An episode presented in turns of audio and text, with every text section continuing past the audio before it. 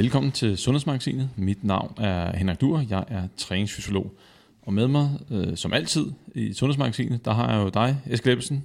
Velkommen til. Tak for det. Og øh, nu ser jeg på, at vi har mange faste lyttere her på Sundhedsmagasinet, men du får lov til at fortælle mere om, hvad du går og laver øh, lige om et splitsekund. Men først så vil jeg lige gå igennem øh, dagens menu. Øh, det er et vigtigt, og vi for første gang nogensinde, så lægger vi ud med en lille rettelse. Vi, vi, øh, vi var måske lidt hurtigt begejstrede sidst øh, omkring de kanadiske kostråd, så der kommer en, en lille kort kommentar. Øh, og det er rart, at vi har hvad skal vi sige, skarpe lyttere, der kan der lytter med og kan give os noget feedback, hvis det er, at vi, vi var lidt for friske. Det var vi vist nok der. Øh, vi tænkte i hvert fald ikke over det. Nå, hvad skal vi igennem?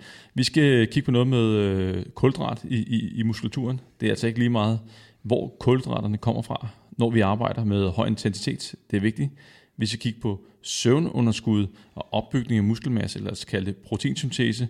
Hvilken betydning har det uh, ikke at få søvn nok? Og det, uh, jeg vil sige, at øh, da jeg kiggede ind i det her, der var der en lille artig overraskelse. Uh, så søvn er vigtigt, må man sige, uh, men lyt med om et splitsekund. Og så er der noget med træning, uh, kan sænke insulinfølsomheden.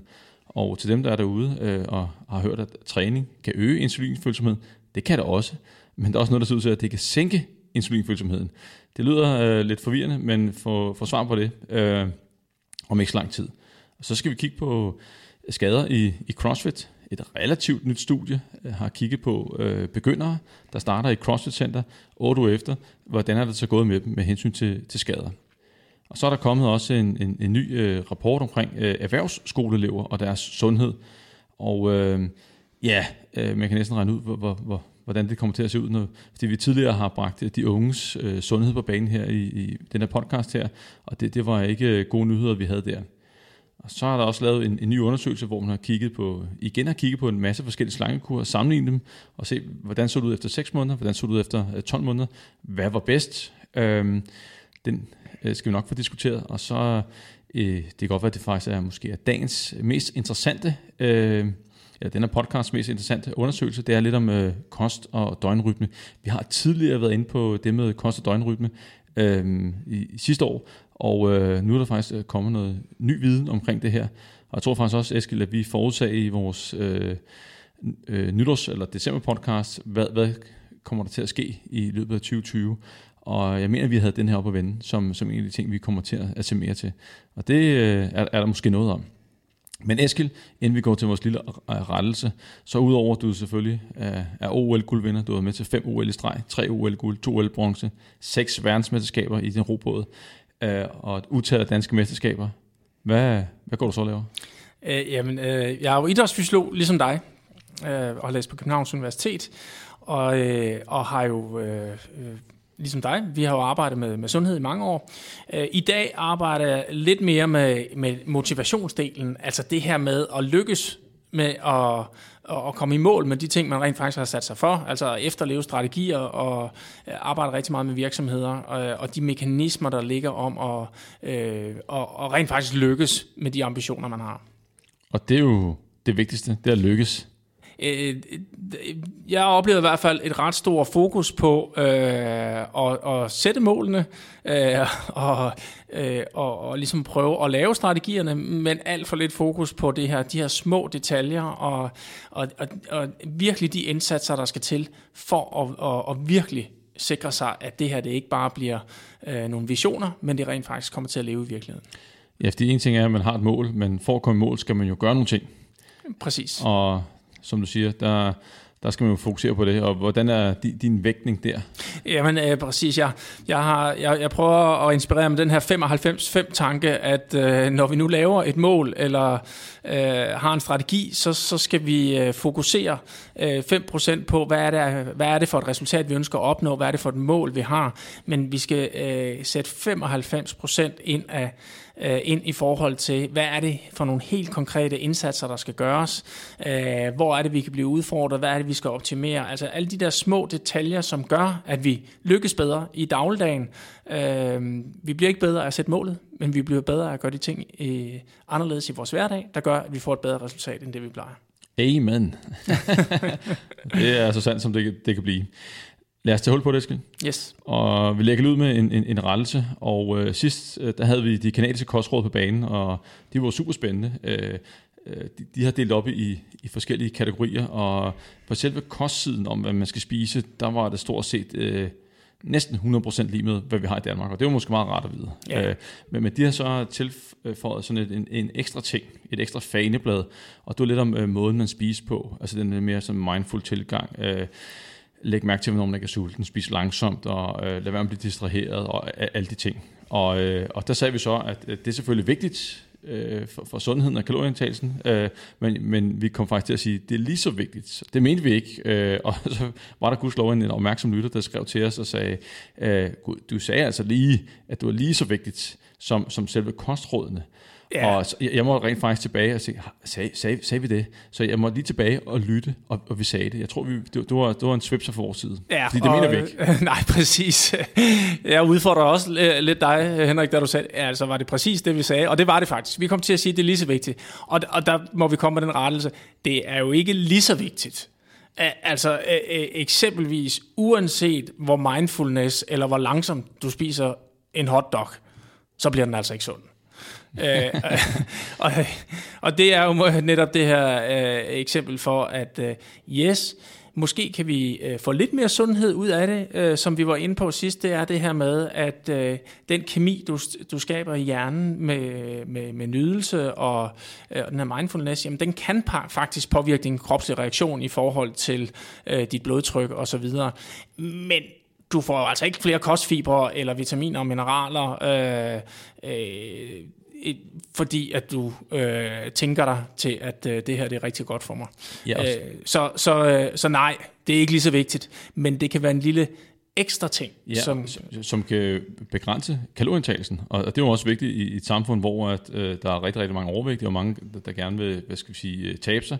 Og så er det meget rart, at, hvis man spiser langsomt og øh, er opmærksom på, at man egentlig er sulten eller ej, i stedet for at man bare går over i køleskabet, fordi man keder sig, at så kan man holde øh, kalorieindtagelsen øh, nede uden egentlig at ændre på det, man spiser på. Så nej, det er ikke lige så vigtigt, men vi synes, det er vigtigt, yes. det med spisevanerne. Godt, så, øh, så er den vist øh, på plads. Lad os tage hul på, på den første, Eskild, og øh, det er jo lidt med øh, kulhydrater og, og muskler, og øh, det er jo lige din øh, boldgade, Eskild. Øh, lige, øh, lige, lige kort, Eskild. Det der med kulhydrater. Hvor, hvorfor er det så vigtigt for os, når, når vores muskler, når vi træner? Jamen det er jo, øh, hvis man skal sige det kort, så er det jo det hurtige krudt, øh, forstået på den måde, at, øh, at det er øh, kulhydrat, som øh, musklerne helst vil forbrænde. Det er her, vi kan levere størst energi og størst kraftudfoldelse og højst intensitet. Øh, så, så det er sådan afgørende, at vi har... Øh, øh, kulhydrat til stede, øh, og glykogen, kulhydrat og synonym med glykogen, øh, som er i musklerne, øh, for at kunne levere den her høje intensitet. Vi kan, vi kan godt, vi kan godt øh, levere energi på, på fedt alene. Det, det foregår bare ikke ved, ved lige så stor hastighed eller med lige så stor kraft. Så vi kan kalde det, øh, det der kulhydrater, vi har i, i musklerne, som en, en form for superbenzin.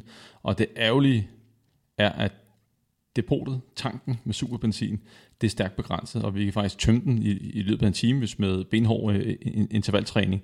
Så, øh, og, og så er det jo spørgsmålet, lidt som øh, de også kigger på den undersøgelse, jeg skal nok øh, nævnte lige om lidt, at det er jo, at, at øh, kan man så bare ikke tage noget blodsukker fra blodbanen, vi, vi kunne få kulhydraterne to steder fra.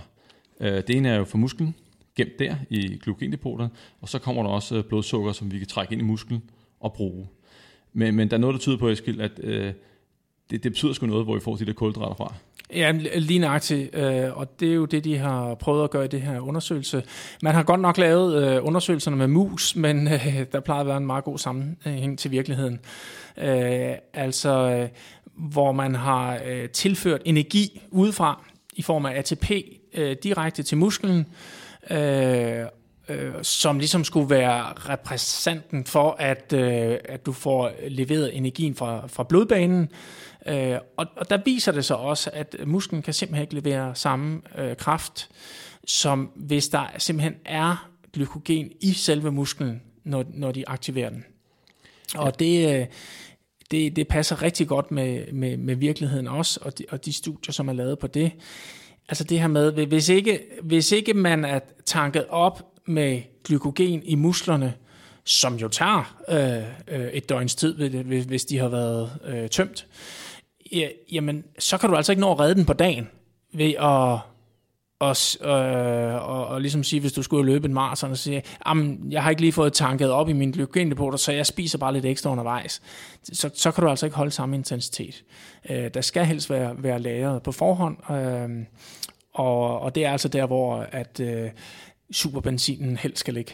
Og jeg ved, at, øh, du har jo øh, en enorm øh, erfaring for allerhøjeste niveau, og jeg ved også, at øh, du er gået ekstremt meget op i at spare på glugendepoterne. Jamen det er rigtigt. Øh, det, det var noget, jeg spekulerede rigtig kraftigt i, øh, når, når, når jeg nu skulle stille op til, til World Cup-løb og så videre.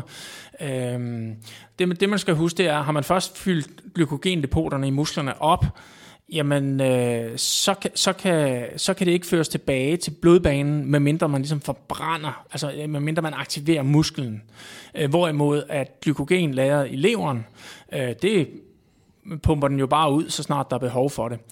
Øh, og når man nu står dagen før en, en kaproning, hvor, øh, hvor vi i øvrigt ikke spiser særlig meget, fordi vi skal, vi skal vejes ind, øh, så, øh, og vi også gerne vil have beholde vores glykogendepoter, så er det altså vigtigt, at vi ikke øh, ligger og brænder det af på alt muligt øh, tåbeligt. Altså, øh, vi simpelthen bevidst går ikke for meget på trapper, står ikke for meget op. Bare det at stå op kan faktisk øh, dræne øh, lårbasserne for glykogen, øh, hvis, man, øh, hvis man ikke får noget nyt ind som, som vi jo ikke gjorde. Så det er jo noget med, når, når vi rejser ned til et World Cup-løb, så altså sidder så snart vi kan, og går ikke mere end højst nødvendigt, og, øh, og så videre og så videre, for at sikre os, at der er så meget, øh, hvad skal man sige, øh, krudt i selve musklen, altså glykogen i musklen, til øh, selve kaproningen på dagen. Og, og man, man kan jo sige, at, at det lyder måske lidt ekstremt, men det at sidde i en OL-finale, er jo også ekstremt, og det kan blive afgjort af et hundreddel af sekunds.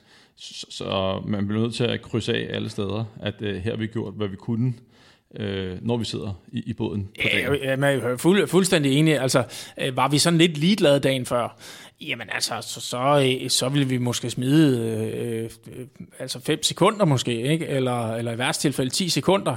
Øh, men, men det er også nok til, at så kunne vi lige så godt være blevet hjemme. Præcis. Så hvis vi lige samler op på denne her, så, øh, så det er, hvis man ikke har fået tanket op med glukogen øh, i musklerne, lager der, så, så kan man ikke blive reddet af at drikke sukkerdrik undervejs i, i, i træningen, eller øh, under øh, maraton, eller den længerevarende øh, disciplin, man nu er i gang med. Så øh, sørg for at øh, forberede dig der godt nok. Øh, vi skal videre til næste, og jeg synes faktisk, at øh, nu har jeg taget den som nummer to, og det er ikke fordi, at vi har sådan en prioriteret rækkefølge, at vi absolut skal slutte med det mest spændende. Denne her var egentlig en øjenåbner, fordi at øh, først, øh, da vi så studiet, eller da jeg så studiet, sendte jeg videre til dig, og der tænkte øh, Eskild, det var, det var sgu et mærkeligt studie. ja. ja. og, og jeg glemmer måske lige at for, fortælle baggrunden for, hvorfor jeg havde sendt det. Og det var fordi, at... Øh, er tidligere faldet over studie, hvor at man øh, har kigget på, på vægttab. Det er godt nok kun over 14 dage. Øh, men det, som var interessant her, det var, at øh, de havde folk øh, til at sove enten øh, maks 8,5 time, øh, så meget som de kunne, eller 5,5 time. Og så fik de det samme at spise, og det var relativt kontrolleret det her. Det var, så vidt jeg ved, i, i et laboratorie, øh, de befandt sig. Så kosten var kontrolleret, fysisk aktivitet var kontrolleret, søvn var, var, var kontrolleret. Og så fik de en kost, der svarede til 90% af det, de brænder i hvile. Så et, et, et okay vægttab øh, så hastighed, de ligger ud med der. Og det viser så, at øh, efter de der 14 dage, der havde begge grupper ikke overraskende tabt cirka 3 kilo. Men dem, der havde ligget i, øh, i søvnunderskud, øh, af de 3 øh, kilo, de havde tabt, der var altså øh, cirka 2,4 kilo øh, muskelmasse og kun 0,6 kilo fedt. Omvendt, øh, der var dem, som fik søvn nok, der havde de øh, så tabt, det var cirka 50-50. Så, og det var relativt rimelig kontrolleret forhold. Så jeg tænkte, det der med, med søvnunderskud og muskelmasse, øh, der, der er måske noget om det. Hvad, hvad sker der så, når man træner? Og øh, kan man kigge nærmere, gå i dybden med, med det der øh, søvnunderskud. Og det har man så gjort i den her undersøgelse, Eskild. Ja, altså for lige at samle op, øh, baggrunden er simpelthen, at, øh, at hvis, hvis man er øh, på en diæt, øh, og man får for lidt søvn, jamen øh, så vil man simpelthen tabe muskelmasse. Øh, det at få søvn nok er en, er en del af at, at skabe optimale forhold til, øh, til muskelvækst. Det, som den her undersøgelse viser så, det er, at øh, man sætter nogle forsøgspersoner til at, at sove i kun fire timer øh, i fem nætter i træk. Det er hård kost. Ja, det, det er hård kost. Øh, og så deler man dem op i to, altså hvor den ene gruppe bliver sat til at træne, og den anden gruppe er kontrolgruppe. Øh, og her viser det sig så, at øh, ja, den gruppe, der ikke træner, de taber også muskelmasse, hvorimod den gruppe, der træner, øh, beholder deres muskelmasse. Øh, så kan man sige, det er jo egentlig ikke øh, øh ganske, det er jo egentlig ikke så overraskende, kan man sige, men, men øh, det er det så alligevel, fordi at øh, øh, det kunne godt være, at søvnunderskuddet havde øh, så kraftig en påvirkning, at du ikke kunne modvirke det med træning. Men det kan man altså godt. Men det, som øh, øh jeg lige undrede mig lidt over, da, da du hævde den her undersøgelse frem, det er, hvem ønsker at finde ud af, om træning kan modvirke de negative effekter af fire timers søvn på muskelmassen, øh, sådan i praksis. Ja, det, det er rigtigt, og jeg kan måske lige øh, tilføje her, at øh, altså den træning, de lavede, øh, det var sådan en øh, det var intervaltræning, højintens intervaltræning. De laver 10 intervaller af 60 sekunder på et cykelergometer på 90% af deres watt peak. Og øh, så 75% active recovery står der her. Men det er vel ikke totalt peak, de kører. Hvad siger du her, Eskild? Altså, det, man... det, det må være VO2 max, hvor det rammer VO2 max peak, øh, og ikke deres, øh, hvad skal vi sige, hvis de laver sådan en Wingate-test, og de rammer øh, ej, men det er, det er stadigvæk en, en træning, hvor, hvor der bliver oparbejdet øh, rigtig meget iltunderskud og, øh, og laktat, og, øh, og der vil også være et, et styrkeelement i det. Ikke som hvis du decideret laver styrketræning, men, men, men, men det er noget øh, højere intensitet, end hvis man laver sådan det sted VO2 max træning. Ja, og det, man, det de kigger på her, det er det, der hedder øh, proteinsyntesen og, øh, og opbygning af muskelmasse. Der, der er noget, der bliver bygget op hver dag, det er syntesen, og så er der også noget, der, der går den anden vej, øh, der bliver nedbrudt. Og øh, det er jo den balance, opbygningsprocessen skal helst overstige nedbrydningsprocessen, så har vi opbygning af muskelmasse. Omvendt, øh, så taber vi muskelmasse, hvis nedbrydningen er større end opbygningen. Det giver meget god mening. Og det var altså øh, den her undersøgelse, hvorfor jeg egentlig synes, den var interessant at, at tage med, det var for os, at den understreger bekræfter lidt, at øh, det at være sundunderskud, det, øh, det er altså ikke godt for vores øh, muskelmasse. Og dermed også restitution og alt muligt andet. Så for alle dem, der de unge fyre, der er derude, øh, og der gerne vil have store guns og apps, få din søvn. Yes. Lad være med, altså det der med, det, det er så ærgerligt, at når alle ens, øh, altså man ikke får det maksimale udbytte af alle de timer, man, man ligger nede i fitnesscenter, så måske kan mødrene til de unge drenge øh, bruge det her som, som skyts. Jamen, hvis du ikke får sovet ordentligt, så skaber du altså ikke øh, optimale betingelser for din, øh, din muskelmasse. Præcis. Jeg vil sige, at efter at læse det her, så, så er jeg faktisk lidt mere, en lille smule, jeg var fokuseret på søvn, men, men det her, det er sgu noget, der betyder for mig. Noget for mig, det er min muskelmasse. Nå, men, men øh, lad os rulle videre. Øh, og så er en anden en, og det er måske lidt, lidt for nørderne her. Øh, men træning kan sænke insulinfølsomheden. Og det har jo altid været velkendt, at træning kan øge insulinfølsomheden. Og det har været et, et, et middel til at øh, forebygge øh, type 2 diabetes og til at indgå i, i behandlingen. Så, så Eskil, øh, altså hvad er det, der sker her? Fordi at det, det er gjort her, øh, det er faktisk et dansk studie, Jørgen Wojciechowski. Dengang jeg gik derinde, Eskil, på Københavns Universitet, der, der var han... Øh, der var han godt kørende med sin PhD og alt muligt andet. Øh, klog mand, ham, ham Jørgen. Præcis. Og øh, de har jo taget sådan otte testpersoner, og så lavet et, øh, benøvelser i to og en halv time. Det lyder voldsomt, men øh, det er kun med det ene ben, og det er sådan en speciel etbenscykel, hvor de sidder og sparker med. Og så øh, fungerer det andet ben jo som en form for øh, kontrol, og så kører de på i, i to og en halv time, og øh, indtil deres glykogendepoter er sådan rimelig godt tømt. Og så kigger man på, man kigger på, øh, kan de opretholde intensiteten? Jeg kan selv huske, i mit speciale, der brugte vi lige præcis også etbensmodellen, og øh, når de så får tre advarsler og ikke øh, opretholde intensiteten, så, så stopper man øh, studiet, og så tænker man, så er, sgu, så er det sgu nok øh, tampet helt i bund. Så de trænede det ene ben fuldstændig i, i bund, mens det andet fungerede som øh, øh, kontrol. Og Eskild, hvad, hvad var overraskelsen her? Jamen, øh, jeg skal lige starte med at sige, hvad der ikke var overraskelsen. Det er jo selvfølgelig, at når man har øh, trænet en muskel, øh, som man har her i to og en halv time, og virkelig øh, kørt den i bund og, og, og tømt den for glykogen i musklerne, jamen så er insulinfølsomheden øh, langt større i den her muskel. Det, der var overraskende, det var, at i det andet ben, som var kontrolbenet, der var insulinfølsomheden mindre, end den normalt var i hvile. Øh, og øh, Øh, det sjove det var jo, at man havde set det her i et tidligere studie, som handlede om noget andet, øh, og man havde, hvor, hvor man ikke sådan havde rigtig hæftet sig ved resultaterne, øh, og, sagt, og, og grint lidt af det, fordi det var sådan lidt, øh, nej, det var da mærkeligt. Øh, men så har de alligevel øh, taget det op og undersøgt, øh, om, om det nu også kunne passe, at man simpelthen havde en nedsat insulinfølsomhed i de muskler, som ikke var, var aktive. Og det er så det, der bliver bekræftet her. Øh, hvad betyder det her i praksis? Jamen, øh, øh, det, det betyder jo, at hvis man træner med små muskelgrupper, øh, eksempelvis armen eller benet, som i det her tilfælde, jamen så kan man altså opleve, at, at øh, insulinfølsomheden for, øh, kan man sige, hele kroppen, øh, måske ikke nødvendigvis øh, øges så meget, som man havde forestillet sig. Øh, og måske øh, kan blive nedsat. Ja, måske kan, kan den faktisk resultere i, at summen bliver, at den er nedsat. Øh, vi ved jo, at hvis du laver helkropsarbejde eller konditionstræning som, som løb, øh, cykling, roning, specielt øh, som jeg kommer fra, øh, hvor du virkelig har både arme og ben involveret, jamen der vil du have en, en enorm øget insulinfølsomhed efter sådan en træning, fordi øh, øh, hele kroppen bliver brugt, og stort set alle kroppens muskler bliver, bliver aktiveret. Øh, men man skal måske ikke anbefale til type 2 diabetikere, hvor træning er en vigtig del af det at, at øh, øh, komme over sin sygdom eller, eller holde, holde den i skak, det er jo, at man træner, fordi når man træner, så øger man insulinfølsomheden. Type 2 diabetes er jo et udtryk for, at ens insulinfølsomhed er meget, meget lav.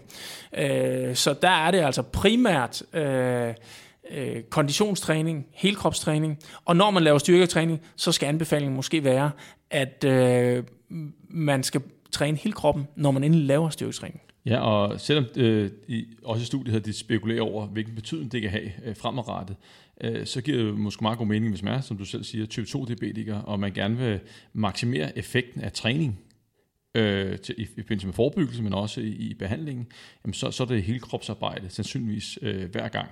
Øh, og selvfølgelig, det er så kvalitet at inddrage motivation og så videre, hvad man synes om at lave. Men øh, der er ikke nogen tvivl om, at, at laver man roning her, øh, sidder på en assault bike, øh, så, så har man en rigtig stor øh, muskelmasse på overkrop og underkrop in, involveret.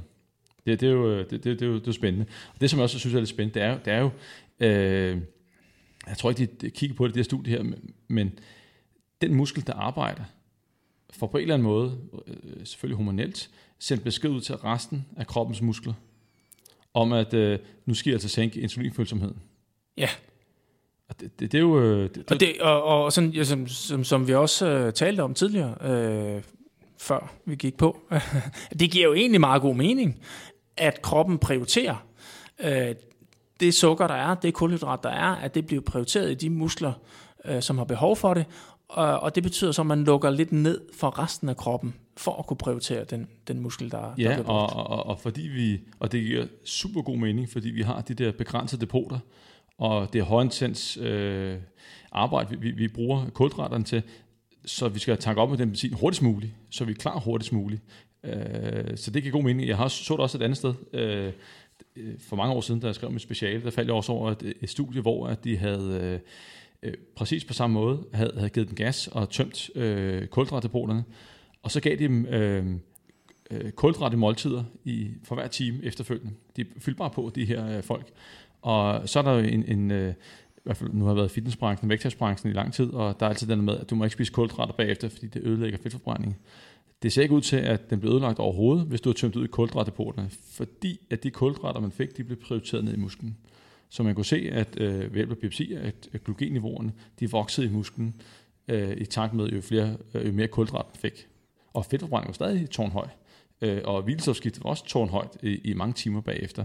Så det, det, var, det var super spændende, og, og selvfølgelig lidt bagklogskabsagtigt, så, så giver det jo meget god mening.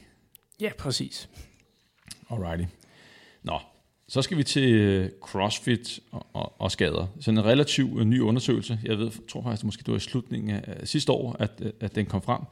Og øh, som udgangspunkt skal sige med sammen, vi har ikke noget med CrossFit overhovedet. Øh, så det er ikke sådan, at man må tro, at vi, vi bare er ude på at øh, hvad skal jeg sige, øh, tage negativt om det. Det, det. det er vi ikke ude på. Øh, vi forholder os øh, nøgtern til, til de fakta her. Og det, de havde gjort her, det var, at det var faktisk et, et, en dansk undersøgelse i det tidligere CrossFit øh, Copenhagen, som nu hedder noget andet. Jeg kan ikke rigtig huske, hvad det hedder. Og der havde de kigget på nybegyndere. Altså folk, som startede op, og de har faktisk kigget på 168 personer, og så er det fulgt dem over 8 uger. Og så er det kigget, øh, eller vurderet ud fra spørgeskema før og efter, øh, med hensyn til øh, skader. Hvor mange skader har de fået? Og jeg synes, det var interessant, fordi det var, det var øh, første gang, at de havde kigget på utrænet. Normalt så havde de kigget på meget trænet skill. Ja, altså man har nogle tidligere tal fra undersøgelser, øh, hvor man jo har kigget over en bred karm. Jamen øh, dem, der træner, hvor meget skade bliver det, Og øh, sådan øh, i, i ja, der, der har man nogle undersøgelser, som viser, at de kommer fra altså, cirka, cirka 0,7 øh, 0,7 skader per 1000 timers træning, og op til godt 3 øh, øh, skader per 1000 timers træning. Øh, men nu har man jo så med nybegyndere at gøre, og der ser man jo altså et, et, et voldsomt tal. Der kommer man op på, på, øh, på næsten 10 skader per 1000 timers træning. Altså af de her 168, som var med i den her undersøgelse, øh, der bliver 28 af dem skadet, altså cirka 15 procent. Og det, og det øh, jeg, jeg synes faktisk, at det, det er jo en lidt vildt tal. Øh, der er flere ting i det, fordi at, øh, men man kan jo sammenligne lidt med andre sportsgrene, og jeg fandt nogle, nogle tal frem, at, at øh, i øh, olympisk vægtløftning, løftning, der ligger den på cirka de 3,3, er der studie her. Og så er der gymnastik, ligger også omkring 3. Og så er der rugby, øh, der går det jo til den, men jeg synes, den måske lige ligger lavt her, ligger også omkring, omkring 3. Så tre gange højere end øh, det, hvad skal vi sige, sammenlignelige sportsgren, hvor man, hvor man løfter. Og selvfølgelig er der øh, kontaktsport, sportsgren, hvor, hvor den så er endnu højere, hvor at man, man hvor man går til den. Øh, og det, det kunne være øh, håndbold, øh, en håndboldkamp, øh, selvfølgelig boksning og alt muligt andet. Men sådan rent sammenligneligt andre sådan styrketræningsrelaterede øh, sportsgren, at øh, der ligger den altså tre gange højere for nybegyndere. Og jeg bliver også nødt til at kommentere, at, at det er jo ikke, øh, crossfit er jo ikke lige blevet introduceret i Danmark i går, eller i forgårs. Det har været banen i lang tid, og i, jeg kan huske i starten, da det kom på, der var det lidt sådan, der var ikke så meget fokus på begynderhold og så videre, at tage hånd om det. Men øh, øh, på trods af, at man, jeg ved, at øh, i de fleste CrossFit-center i Danmark, jamen der, der tager man sig godt af nybegynderne, og man sætter dem selvfølgelig ikke sammen med de øvede, og man har øh, øh, instruktører på at sørge for, at teknikken er korrekt osv., men alligevel så ser vi en relativt høj skadesrisiko. Ja, og, øh, og, og, øh, og vi må også sige, at jamen, CrossFit er jo øh, også bare en, en idrætsgren, hvor man bliver udfordret rigtig hårdt i rigtig, rigtig mange forskellige øvelser. Øh, og det vi jo kender fra, øh, fra øh, øh, jamen, alle mulige idrætsgrene, det er, at øh, hvis du bare skal lave en, en uvandt øvelse, du kan være nok så trænet, øh, men hvis du kaster dig ud og giver den fuld gas i en ny øvelse, jamen... Øh, så øh, bliver man kort sagt smadret. Altså, øh, man bliver ødelagt i sine muskler. Øh, det kan vi lige øh, forklare lidt mere om øh, senere. Men, men, men du, risikoen for skader er bare er voldsomt stor, hvis man giver den fuld gas i en, i en utrænet øvelse. Og det er der bare øh, øh, særlig stor risiko for i, i CrossFit, og specielt hvis man kommer ind på et hold, hvor der, hvor der er lidt øh, konkurrence i det, og øh, når der går konkurrence i tingene, jamen så mærker man lidt mindre efter, hvor ondt det gør, og øh, om man nu er på vej over en skade, og hvis man godt egentlig kan mærke, at ah, det kan da godt være, at jeg måske burde stoppe nu, men øh, jeg skal lige have tre gentagelser mere, end, øh, øh, fordi det tog ham den anden. Øh, så, så det er jo de ting, der påvirker en øh, i sådan en situation. Jeg kan huske, øh, jeg selv på et tidspunkt skulle lave øh, øh, CrossFit, og der insisterede jeg rigtig meget på, at, øh, at jeg selv var med til at lave programmet. Øh, og, øh, og hvorfor skulle du lave CrossFit lige pludselig? Det var, jeg synes jo, det er en god almen træning. Altså, du, du bliver jo... Øh, det, det, det er jo du bliver trænet i, i forskellige muskelgrupper, forskellige øvelser. Det, øh, altså, det, der er jo ingen tvivl om, at når man er en trænet crossfitter, så er man jo i, i superform på styrke, koordination og i, i mange tilfælde også kondition. Øh, der er også bare en, en lang ombygning for at komme derhen. Øhm, og i, i øvrigt, jeg skulle deltage i noget, der hedder Mestrenes Mester i, i, i tv. Og, og på tænkte, TV2, var det? Ja, på TV3. TV3, no. øhm, okay. yes. Men, men uh, summa summarum var, at tænkte, nå, jamen altså, uh, her bliver man nok udsat for, for alt muligt. Vi ved ikke, hvad vi bliver udsat for, men det handler om at være forberedt på, på lidt af hvert. Og, uh, og der tænker jeg, at CrossFit kunne være en, en, en, en god træningsform i forhold til det. Uh, men jeg havde prøvet det tidligere, øh, og jeg brugte faktisk tre måneder på at lave de basisøvelser og ligesom komme i den grundform, der gjorde, at jeg overhovedet mødte op til træning. Øh, netop for at være, være, ligesom være, være klar til ikke at blive skadet. Øh, og det, det, det fortæller bare noget om, om sådan den tilgang, jeg havde til det i forhold til øh, sådan min viden omkring skader og øh, opbygning osv. Og og øh, jeg vil lige tage fat i øh, noget, du nævnte. Du var lidt måske, der, øh, øh, altså det der, der går sport i den, altså konkurrence på holdene. Der er måske også en, en anden kultur i CrossFit Center, end der er et normalt fitnesscenter. Øh, med hensyn til det at, at, at konkurrere. Jeg ved ikke, om det er der længere, men jeg kan huske i starten, øh, der var der øh, brækspanden, og det var lige før, man, man fik øh, en, en plade på væggen med en graveret navn, hvis man øh, havde hudafskrabninger, øh, og det blødt for hænderne øh, for øvelserne. Og øh, lidt den der du og dig kultur den er jo lidt farlig, fordi jeg, jeg kigger også på en anden ting, øh, der sidder og samler op på det her. Øh, der var en anden, der kommenterede på de ting og sagde, at det, det er ikke øvelserne, der er problemet. Det er intensiteten. Præcis. Og, øh, øh, men problemet er også, når hvis man makser ud og ikke vil tabe, og man ikke vil se måske for dum ud, og se for slap ud af, hvad det nu måtte være, så, øh, så fortsætter man jo. Og problemet med intensiteten er blandt andet, at så ryger teknikken. Øh, og så sidder der også en risiko for skader, plus at hvis man er øm i forvejen, og man aldrig får restitueret ordentligt, så, så bliver det måske også en, en for stor belastning over lang tid, og så har vi øh, balladen. Ja. Øh, og hvis man er trænet i de her øvelser, så er det sjældent et problem. Øh, fordi så, så, så er musklen vant til, den, den har styrken, den, der er ikke noget. Men, men øh, hvis man ender op og er, er fuldstændig øm, så kan det faktisk godt blive et problem. Ja, og som du også selv siger, hvis man er, er trænet, øh, og måske også kender sin egen krop lidt bedre, og, og teknikken sidder der øh, endnu mere, øh, så falder skadesrisikoen. Vi, vi kan jo se, at for de andre studier, der er lavet tidligere, hvor at skadesrisikoen og skadesraten var, var tre gange lavere, det var på veltrænet. Om det så er derfor, eller det er fordi, at alle dem, der går i stykker, de stopper og går, går ned i et almindeligt fitnesscenter, det ved vi ikke noget om, men, men det kunne være en, en, en udmærket øh, forklaring. Yes. Eskild, vi skal videre. Yes. Fra CrossFit, højintens idræt, og øh, til noget helt andet. Øh, vi skal til sundhed hos erhvervsskoleelever. Og øh, hver gang der kommer en ny undersøgelse om, om danskernes sundhed, så plejer vi lige at, at tage den op. Øh, og nu er der kommet en for første gang, har man lavet sådan en mere målrettet undersøgelse mod øh, erhvervsskolerne. Og øh, det, jeg vil sige, det var, det var sgu ikke øh, læsning, Eskild. Det var ikke, fordi vi, vi havde forventet, at det ville være fantastisk. Øh, men her taler vi om øh, de, de, unge voksne, og øh, det er jo fremtiden. Øh, og når man så går ind og kigger på det, så, så var det ikke helt godt, Eskild. Ej, det er en øh, undersøgelse, hvor man har kigget selvfølgelig på øh, fysisk aktivitet, øh, man har også kigget på, på alkohol og, øh, og nogle kostmæssige ting, men også euforiserende stoffer. Øhm, og øh, nu er der også kommet undersøgelser ind omkring de her digitale vaner, søvn og træthed, øhm, som, som selvfølgelig alt sammen har betydning for sundheden.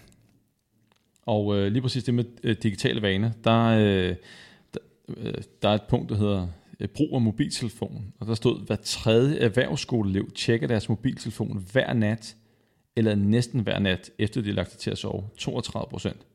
Bum. Ja. Så øh, kan jeg godt forstå... Så er der nogle af dem, øh, der så... Øh skal have en Red Bull til morgenmad. ja, ja, jamen, det, jamen, det er jo det. Øh, jeg, altså, og jeg kan jo se her, at øh, som noget til hver femte drikker sodavand dagligt, øh, og der er der flere, en ud af fire drikker energidrikke mindst to til fire gange om ugen. Jeg kan godt forestille mig, at det, det kommer til at knibe øh, med, med energiniveauet, hvis det er, at øh, man ikke har fået sovet så godt. Og jeg uddanner også selv øh, unge mennesker inden for persontræning og, og kostvejledning, og selvom det er unge, friske mennesker, som kommer ind på vores uddannelse, så er der, så er der faktisk relativt mange, som også har et rimelig stort forbrug af de her energidrik. Ja. Det, det er faktisk... Øh, det, det, det, det er lidt overraskende, om det er så fordi, at de sover dårligt, de unge mennesker, der kommer ind her og skal være persontræner, eller om det er bare en del af kulturen, og det bliver en dårlig vane at, at drikke de energidrik, men det sådan vurderet ud fra det, jeg ser fra katedret og fra tavlen af, så, så er det et, et, en almen udfordring blandt øh, unge mennesker. Men det er ikke den eneste Nej. udfordring, kan vi se i undersøgelserne her. Øhm, så man kan tage fat i fysisk aktivitet nu. Præcis. Og, øh, og, og sjovt nok, øh, så har de øh, sammenlignet med WHO's minimumsanbefalinger, og ikke Sundhedsstyrelsen, øh, selvom de ligger tæt op ad hinanden. Og øh, jeg ved ikke hvorfor, at, at man ikke har taget de lokale. Der er helt sikkert en glimrende forklaring på det. Øh, men hvis man skal, sige, skal efterleve WHO's minimumsanbefalinger som voksen, så skal man være fysisk aktiv øh, 150 minutter om ugen ved moderat intensitet. 150 minutter. Så det er fem gange om ugen af 30 minutter. Ja. Og hvis der er nogen, der lige tænker, ja, det, det er måske lavt sat, ja, og det er fordi Sundhedsstyrelsen har nogle andre anbefalinger, som siger, at det, øh, det er 30 minutter om dagen, syv dage, plus mindst to gange om ugen, hvor der skal indgå fysisk aktivitet med høj intensitet af mindst 20 minutters vejhed, for at vedligeholde eller øge konditionen og muskelstyrken. Og det, øh, så der er to forskellige minimumsanbefalinger, så vi har sænket barn lidt her, i det de har taget udgangspunkt i WHO's anbefalinger. Yes, og de har sådan en, en, øh, en, en lav og en lidt, øh, og en lidt højere grænse. Øh, 30 procent af de her øh, elever lever altså ikke op til at være fysisk aktive de her 150 minutter, og 48 lever ikke øh, op til de udvidede anbefalinger. Og jeg vil lige våge påstå, at man kan sammenligne de udvidede anbefalinger med Sundhedsstyrelsens minimumsanbefalinger.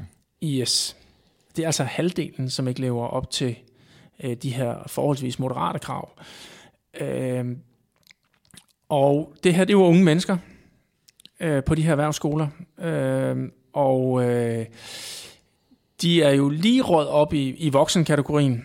Øh, og som hvis de havde levet efter anbefalingerne for børn, så ville det være langt, langt flere, som ikke havde levet op til kravene, øh, fordi at øh, børn faktisk skal være øh, fysisk aktive en time om dagen, ifølge Sundhedsstyrelsens anbefalinger. Ja, og, og der ville de være, være, være langt fra, og det var lidt det der med, øh, det med at grænsen, jeg kan huske, at vi, da vi lavede sundhedstjek Eskild, ud i virksomheden, og vi kiggede på fedtprocent og kondital, så var der jo nogen, der var blevet super lykkelige, fordi de var blevet 41 år. Fordi så kravlede det lige op i en, øh, en, en højere kategori, hvor kravene var sat lavere. og så ville deres fedtprocent være meget bedre, end hvis de lige var et år yngre. Øh, og det er lidt det samme her, at de jo, i, i denne rapport her, jeg synes, det kunne være interessant at se, altså, de starter jo i bunden af voksenalderen, øh, og i slutningen af, af den unge alder. Og, og som selv siger rigtig nok, Eskild, hvad, hvad så, hvis de lige har været et år yngre? Så var de røget ned i en kategori, hvor der står, at du skal være aktiv en time om dagen. Og så er der altså en rigtig stor del, så vi langt over halvdelen, som ikke vil have efterlevet minimumskravene. Og det giver også meget god mening, fordi vi har tidligere kigget på en undersøgelse, øh, jeg ved ikke om det er Sundhedsstyrelsen, der kigger på unge mellem 11 og 15, og der var der altså 75 procent, der ikke levet op til det. Det ser sort ud, Eskild. Det ser sort ud. Øh, vi har jo faktisk selv, øh, godt nok for en del år siden, været ude at teste øh, erhvervsskoleelever. Det er rigtigt. Øh, for, for konditest, og vi var med i øh, en, en kampagne for Sundhedsstyrelsen, hvor, øh, hvor der blev taget initiativ til at noget så simpelt øh, som, at de fik morgenmad øh, på skolen, som, som del af det og, øh, og op det her. Men øh, altså, det ser ud som om, at øh, det, det, den indsats, der blev gjort dengang, den, den, det er i hvert fald ikke det, vi ser resultater af lige nu. Øh, og, og det er jo det er jo næste skridt omkring det her. Det er jo altså øh, hvad gør vi så? Øh, Ja, fordi det, det er en, en svær målgruppe.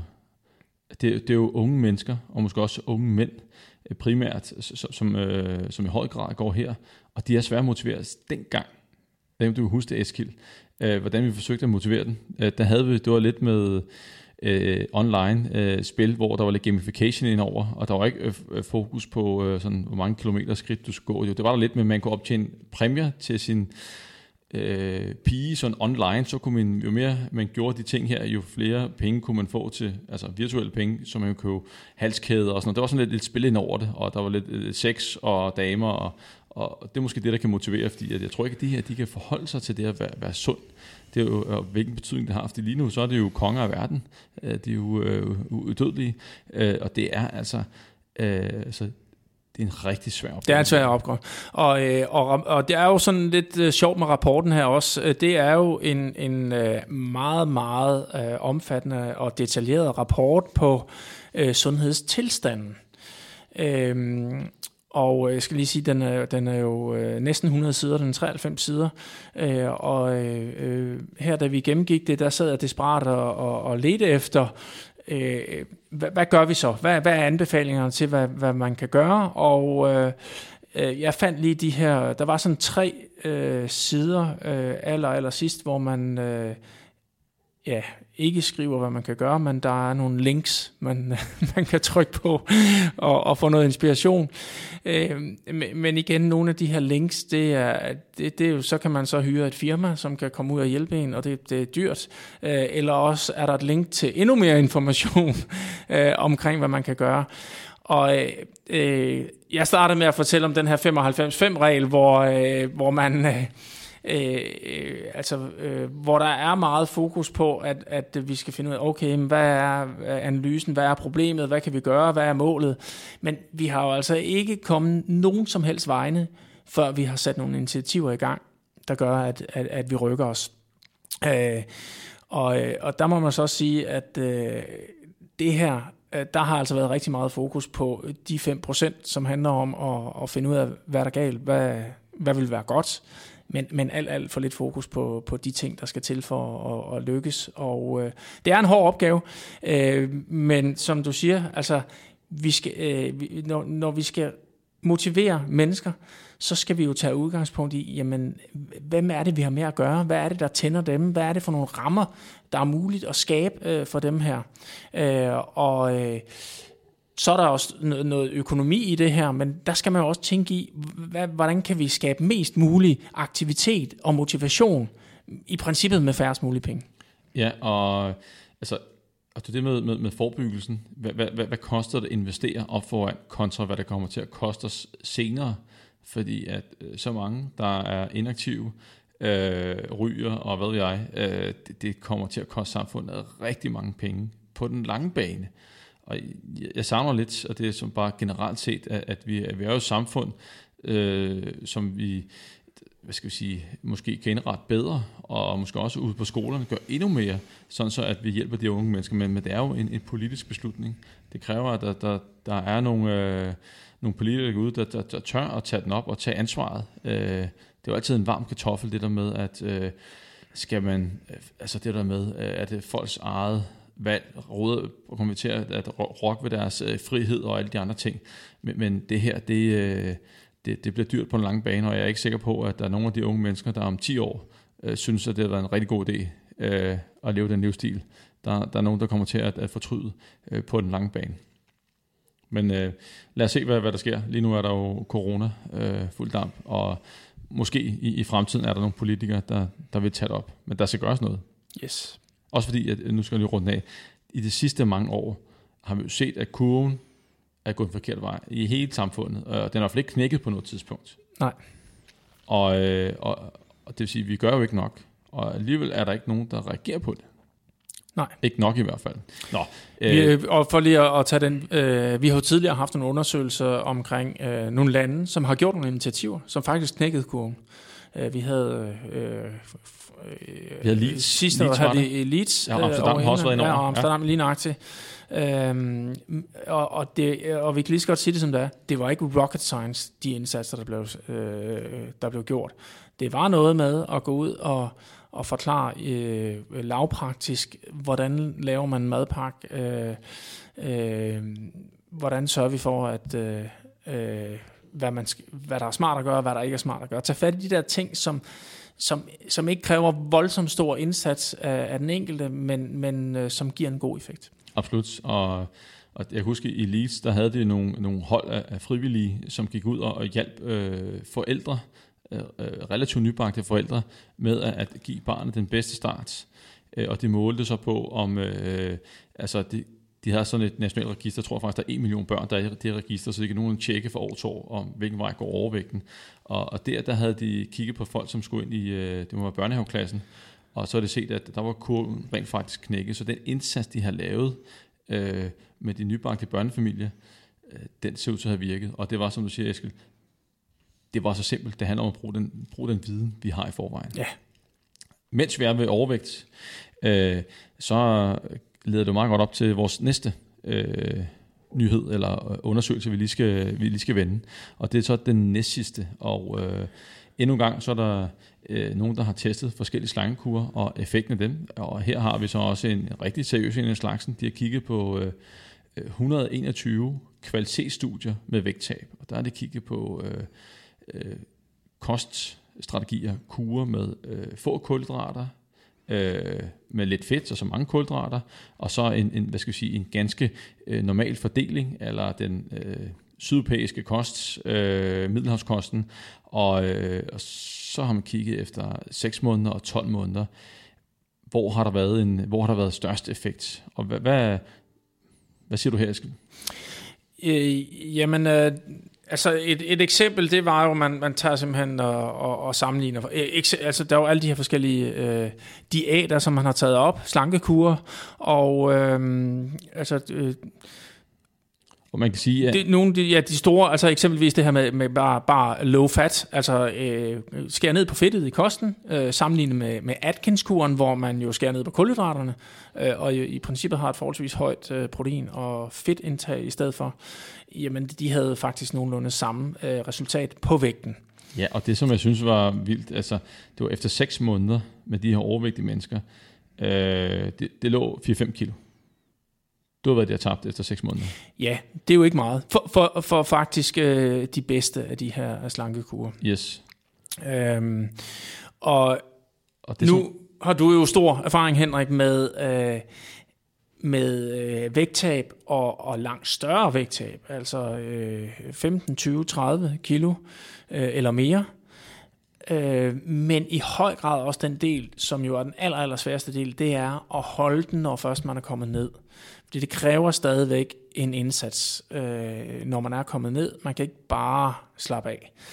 Øhm, og, og den erfaring med alle de her forskellige mennesker, det er jo, at, øh, at det, det handler rigtig meget om at tage udgangspunkt i den enkelte, hvordan, hvordan, altså hele spørgsmålet om at kigge indad og sige, jamen, hvordan lykkes man med at spise færre kalorier, end man egentlig forbrænder.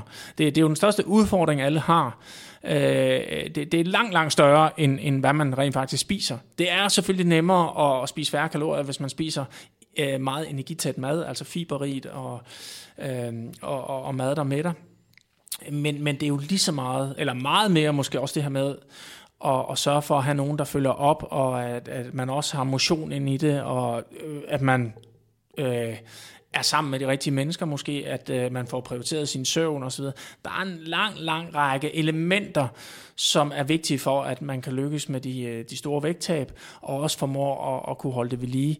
Øhm, og og øh, jeg ved jo, du gennem de her podcaster har interviewet en masse mennesker, som, som, som, øh, som har ligesom nogle forskellige historier på, hvordan var de lykkes med at holde øh, den her motivation, øh, som jo måske i virkeligheden er meget vigtigere. Og jeg tror, at nogle af de her forskelle, vi ser i alle de her undersøgelser, øh, det er selvfølgelig kosten, men den follow-up, der er på de her mennesker, og, og hvor motiverende har de hold været bagved, det har måske i virkeligheden haft lige stor betydning for det resultat, man ser her. Ja, altså også fordi, at øh, fuldstændig enig, og, og efter 12 måneder, der var vægttabene væk hos dem her. Ja. Øh, og så er, det jo, så er vi over i det, så er det jo lidt ligegyldigt. Og det her, det er jo et meget godt eksempel på, hvad man ikke skal gøre. Man skal ikke bare tage en masse mennesker, og så lade dem hoppe på en eller anden kur, og så øh, lade det køre øh, seks måneder, og så ser vi så, øh, hvad der så sker i fremtiden. Vi, vi ved, det ikke virker, og, og, og som du har fuldstændig ret i, man bliver nødt til at give, øh, tage udgangspunkt i, i folk, øh, hvad hedder det, hvor det er, og så give dem nogle redskaber, så, så de kan lykkes øh, rent motivationsmæssigt, og hvad gør det, når der kommer en bump på vejen. Øh, der skal opfølgning til. Så man kan sagtens finde studier, hvor de rent faktisk har gjort det rigtig, rigtig fornuftigt, hvor man kan se, at de har tabt relativt mange kilo, og stadigvæk holder det mange år efter. Øh, Så øh, mere fokus på det at få det gjort, og hvordan man får gjort det langsigtet. Fordi at vægttab øh, er ikke nemt på den lange bane. Hvis du er nemt, så har alle folk gjort det. Der er jo, jeg læste en undersøgelse om, at øh, jeg tror, det var i England, det var 40-60 af alle kvinder derovre, de var lige nu i gang med et vægttab, eller havde lige overstået et vægttab. Og det betyder, tænk hvis de havde succes første gang. Bum, så vil de udrydde alt overvægt i, i Storbritannien. Men, men de kommer til at tage det på igen, ligesom her.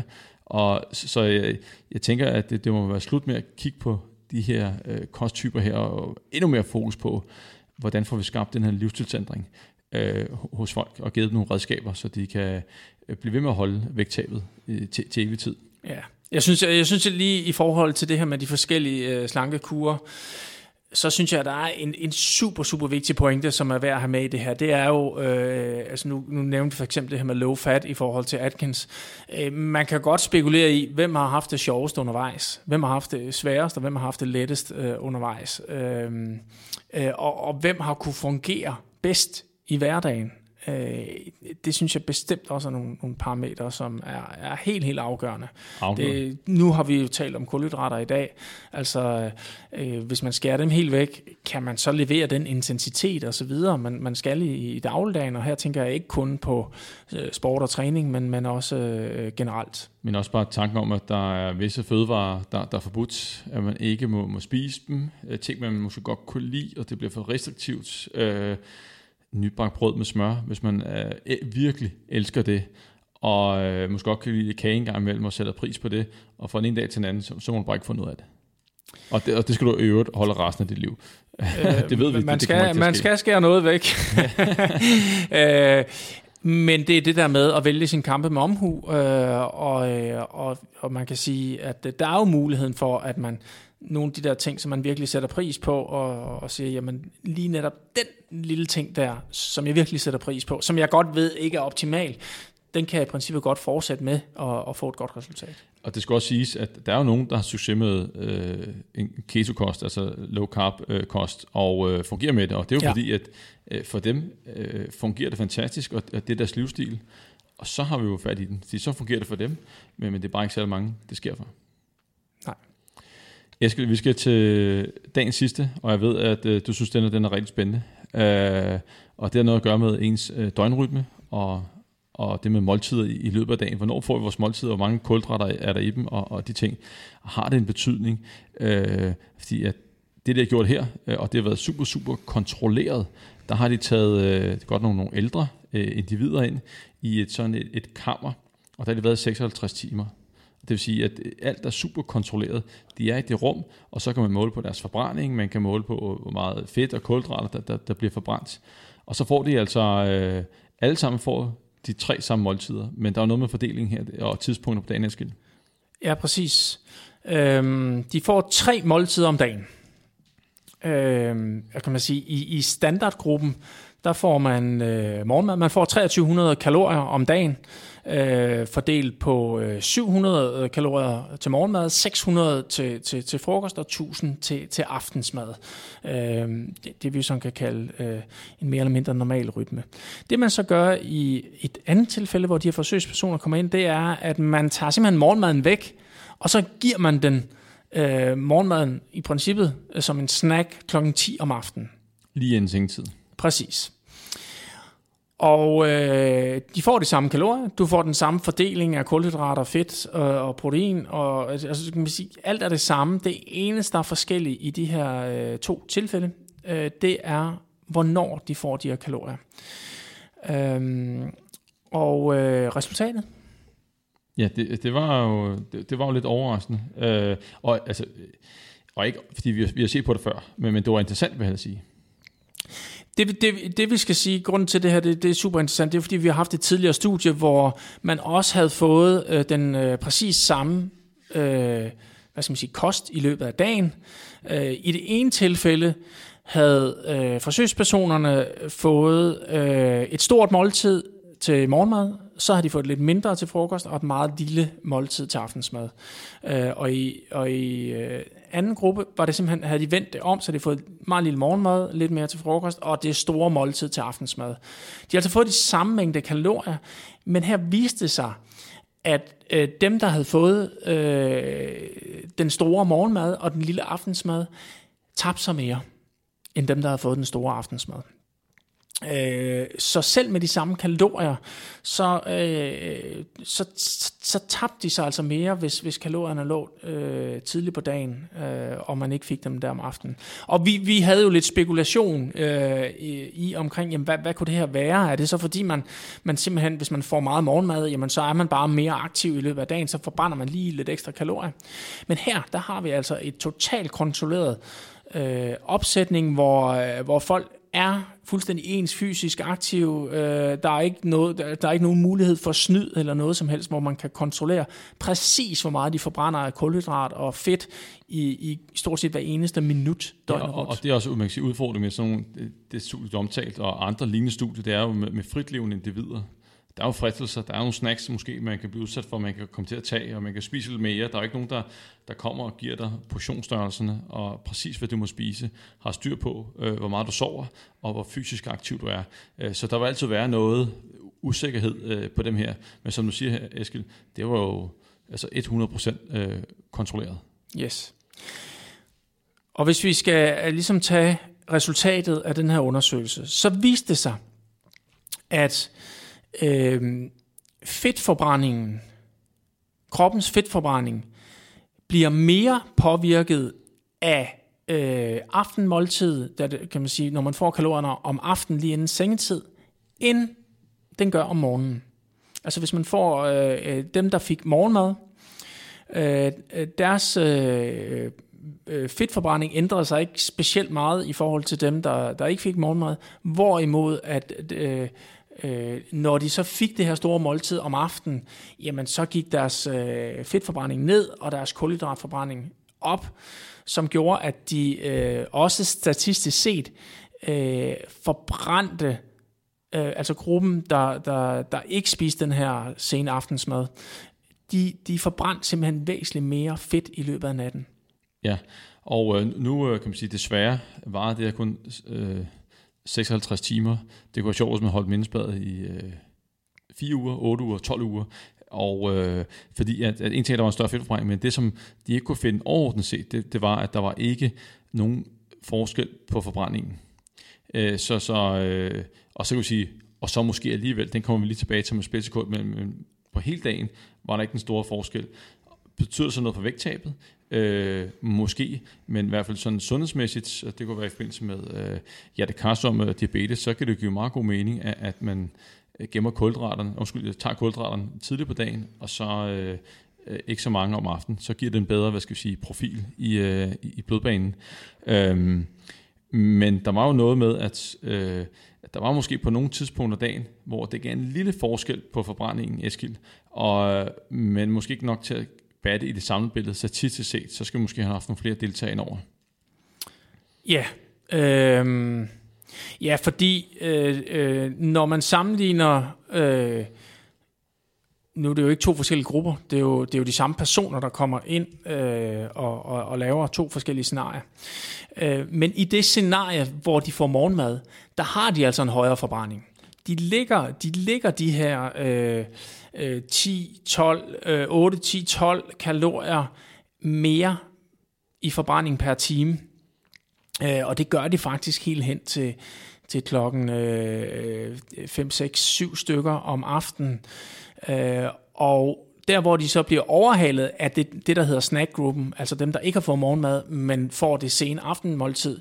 Øh, det er klart, at, at da man får øh, aftenmåltid, øh, der, der, der har de en højere forbrænding, men slet ikke det, der svarer til øh, øh, den, den anden gruppe. Altså, hvis vi lige skal, som skal riste lidt op, så statistisk set, så, øh, øh, så er der altså seks af de her timer i døgnet, hvor morgenmadsgruppen forbrænder mest, men der er altså kun to af timerne, hvor snackgruppen øh, forbrænder flest kalorier. Og så, sådan, sådan, hvis man sådan skal gå lidt i detaljer, jamen, så forbrænder de faktisk 80 kalorier mere øh, sådan i, i, i runde tal. Øh, det er ikke statistisk signifikant, men, men øh, der, er, der er nogle nuancer her i, i måltids... Øh, øh, rytmen, som, øh, som i hvert fald er super, super interessant, øh, som vi lige talte om. Øh, vi skal ned på kalorierne om aftenen. I hvert fald kulhydraterne. øh, eller, eller, eller kalorierne, ikke? Ja. Øh, og måske også øh, kulhydraterne der om aftenen, fordi det, det, kunne, det kunne godt give god mening. Og, og øh, det kan være, der er nogen, der måske sidder og undrer sig over, hvorfor stiger forbrændingen øh, ja, efter præcis. man har spist, øh, og der er noget, der hedder termisk effekt af, af mad. Øh, det koster simpelthen noget at hvad skal vi sige, øh, optage det, fordøje det, omdanne det til andre stoffer i kroppen, måske energi. Og det ser ud til, at, at øh, man bruger mere energi på at omsætte det i kroppen, når man spiser om morgenen, kontra aften men stadigvæk nede i, i, i småtingsafdelingen. Øh, men igen, øh, et, et studie, der, der bidrager til, at det her med, øh, med kost og døgnrytme, det, det er super interessant. Og jeg ved også, Eskild, nu er jeg ikke så lang tid tilbage i den podcast her, men, men du nævnte også lige kort, inden vi gik ind, at du har kigget på et, et, et, et studie med nogle øh, triatleter, ikke verdensklasse triatleter, men, men nogen, som øh, også fik det samme at spise, men de manipulerede med, med kulhydrater i løbet af dagen. Ja, øh, hvis vi lige skal tage den helt kort, så... Øh, så, så gik øh, forsøget ud på, at øh, man lavede en meget, meget hård træning om aftenen, hvor man øh, øh, lavede øh, intervaltræning, altså 8 gange 5 minutter, og det vil sige, at man tømmer, tømmer rimelig godt ud i øh, glykogendepoterne i musklerne, og så til aftensmad, der øh, spiser man ikke kalorier, øh, og undskyld, man spiser ikke kulhydrater, men man får protein og fedt, og så sover man simpelthen på det, og så træner man en let træning om morgenen igen, uden at have fået øh, igen kulhydrater. Øh, så får man så en, en, en masse kulhydrater, altså 6 gram øh, per kilo lemsvægt øh, i, i øh, kan man sige, midt på dagen. Øh, og så laver man så hård træning igen om aftenen, øh, og så laver man i princippet øh, det samme nummer igen. Øh, hvor imod kontrolgruppen, der øh, fik de bare øh, jævn fordelt af de her kulhydrater over dagen, som man jo kalder sådan en normalgruppen, øh, altså hvor man får kulhydrater til morgenmad og også kulhydrater til aftensmad, så får man bare lidt mindre i løbet af dagen. Øh, og øh, jamen, der, øh, der forbedrede øh, dem, der fik øh, de koncentrerede kulhydrater midt på dagen, øh, og sov i princippet med, med lav kulhydratniveau, øh, jamen de fik faktisk øh, en, en, en forbedring i deres, deres fysiske præstation, og de tabte sig faktisk også et kilo i løbet af, af tre uger, hvorimod at, øh, kan man sige, normalgruppen eller kontrolgruppen øh, holdt deres vægt og deres præstation. Ja, og det skal siges, at forsøgspersonen øh, svarer meget godt til motionisten, øh, som er, er triatlet, øh, tal omkring, tror jeg, 58 i, i, i gennemsnit. Øh, og man kan sige, at hvis det havde været elite, så kunne billedet måske være anderledes. Det skal også siges, at at øh, til at sige, at de får kun 6 gram per kilo kropsvægt med hensyn til, til kulhydrater. Og øh, hvis det, det har været øh, elite, så er det måske ligget højere, øh, 8 gram, øh, 10 gram. Ja. Øh, skal de så have et større vindue til at indtage de kulhydrater? Det er et godt spørgsmål. Men, men det, det er super interessant, og igen, øh, så øh, prikker det lidt til den der med, at øh, det er nok ikke lige meget, hvornår du får dine kalorier på dagen. Det er nok heller ikke lige meget, hvornår du får dine kulhydrater øh, i forhold til sundhed, men også i forhold til din, din træning. Præcis. Eskild, det var simpelthen det. Og øh, jeg ved ikke, hvilket nummer af Sundhedsmagasinet vi, vi har lavet, men vi, vi, vi er godt deroppe af, og endnu en gang en kæmpe tak, fordi at du gider at, at deltage. Selv tak. Og så vil jeg sige tusind tak til alle jer, der lytter med. Vi høres ved.